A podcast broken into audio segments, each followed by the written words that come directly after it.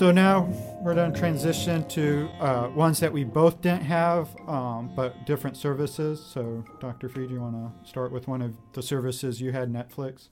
Sure. So for Netflix, I recommend watching Lights Out. So it's not a classic horror film. It is one that came out about seven or eight years ago. But the premise is, of course, being afraid of the dark.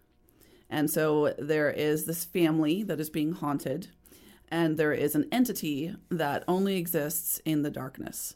And as soon as you shine light on it, then the entity will disappear, take off, you'll be safe. But then, of course, there's a power outage, and there's a lack of batteries, and there's no form of light to be found.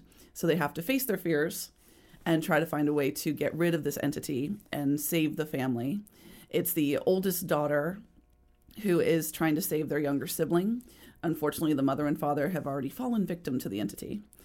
I really liked it because, again, it plays with the idea of light and dark and are we ever really safe? Because, of course, we can create light, but what happens when you don't have access to fire and electricity and it's just you, a human, alone in the dark? What else is out there? Very nice. Uh, let me go with Peacock. Um, again, one more that I recommend, not because I think it's great. Um, I think it's it had a good premise and kind of did not go well with it, but it's a cultural phenomenon. Was they slash them on Peacock?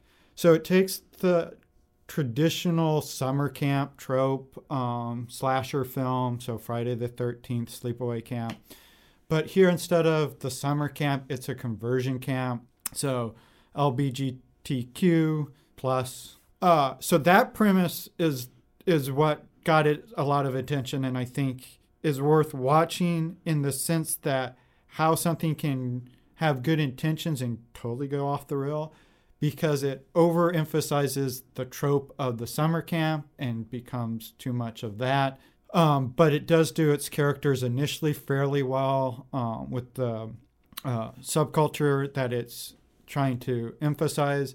I just wish they had been bold enough to keep with um, their initial idea. It seems like one of those movies that is back and forth between the studio and the creator, or the creator was trying to do something that they didn't know fully what they were trying to do. Uh, it has Kevin Bacon, so that's worth it. He's always worth watching. Um, other than that, I don't recognize many of the other actors and actresses in it, but um, I think, like I said, it was well done for the beginning part of the movie and everything. Yeah, heard of it, but haven't watched it, but I'll add it to my list. Uh, for me, the other services that I have, the last one that I have is YouTube. So for YouTube, I'm not going to be recommending movies, but instead two different channels that have movie link features that you could watch if you wanted to. So one is pretty popular. You've probably heard of it. A lot of the students have probably heard of it or watched it. So BuzzFeed Unsolved, um, specifically BuzzFeed Unsolved Supernatural. There are two hosts. There is Ryan, who believes in ghosts. There's Shane, who does not believe in ghosts. And essentially, they go and explore different haunted areas. So you get a nice backstory, you get a little bit of a history of the area. And of course, they're really good at bantering as they're going through and exploring these areas. So there are moments of genuine scariness, but then a lot of lightheartedness. They departed from BuzzFeed and started their own different company called Watcher. And they've basically rebooted the franchise, but call it Ghost Files now. So I would recommend that. Each one is about on BuzzFeed about 45 minutes or so. On Watcher with Ghost Files, it's about an hour 15 or so. The other channel that I would recommend is called Ask a Mortician. So creepy because it's about death, but it's really informative. So it's Caitlin Doughty. She is a funeral home director. At least she was before she moved entirely into YouTube. But she's also written a couple of books. She's written one on cremation, which is Smoke Gets in Your Eyes and another one about general death questions, which is Will my cat eat my eyeballs? And when she's talking about death, she's also set up the Order of the Good Death for death education because it's something that's pretty taboo that we don't talk about in America. But when she's talking about it, she's doing it from a perspective of here's the science behind what goes on in the funeral home business, but then here are these different cultural traditions. So oftentimes she'll offer some historical knowledge and she goes into different stories. Uh, one of them was looking at books bound in human skin. So they are really books that are bound in human skin, but there are a lot that have been said that they are, but they have shown to be in other things. But she'll talk about the history of it, why it happened. There was a vampire scare that I didn't know about in New England. So she has a historical documentary on that. And just a wide variety of these different topics. One that was on Devil's Hole, which was called Missing Divers, Charles Manson, and the Rarest Fish in the World. So it goes a little bit all over the place, but it's really fascinating how all these things weave together and have to do with that through line of dealing with death and the different aspects. So I would recommend those two channels. So other services that I have, I have uh, Max. So there a few good ones. I'm gonna go with I think more recent film here, uh, Green Room, um, which is really good. Super creepy because it's probably the most realistic uh, one that we're to talk about. But it's about a band playing out in the outskirts um, bar. They go back to their green room and then realize the bar is um, being run by neo Nazis and they kill one of the um, band members and now they have to kind of escape.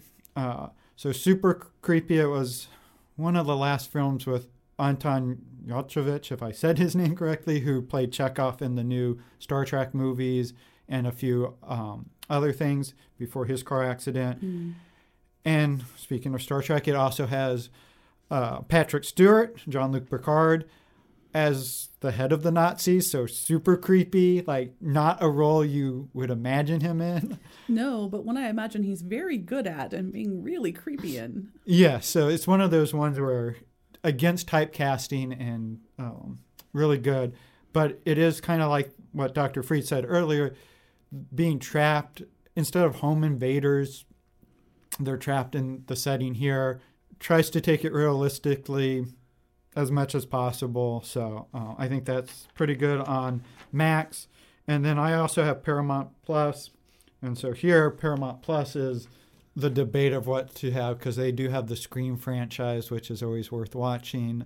Um, but I think I'm going to go with the sequel to a found footage film, semi sequel, 10 Cloverfield Lane, is really good. Again, that claustrophobic feel because it takes place in a bunker. Um, so it's about this person, this lady who uh, has an accident on the road.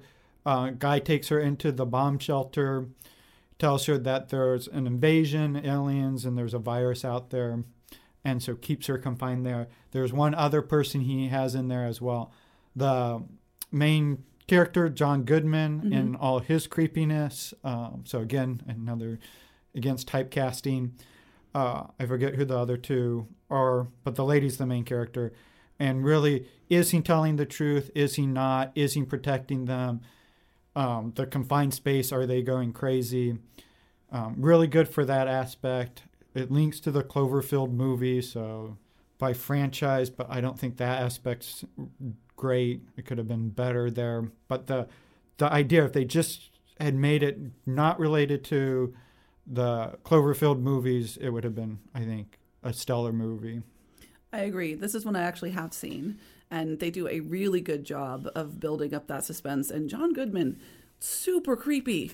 And you can't tell is he really telling the truth and trying to be protective, or is he trying to set up his own little fiefdom with these two people and just wants control? It's really well done. Yeah. It's one of those where, like, I probably would have cut it 10 minutes early mm-hmm. and left a lot more ambiguous um, to it. Obviously, there's tons of other great ones, so maybe talk to you next Halloween. Sounds like a plan. And anytime that you want to talk to us about horror movies, we are always around. Shoot us an email. Oh, if you want to know where to watch different horror movies, there is a website called justwatch.com.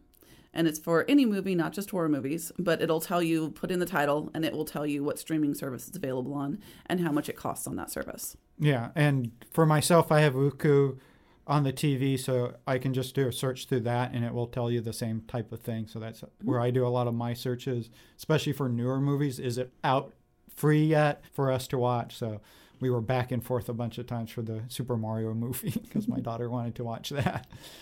But yeah, um, let me know. Movies in general doesn't have to be horror movies. Uh, shoot me an email. Definitely talk about most anything. All right. Well, those are our recommendations. So happy Halloween, happy haunting, happy viewing.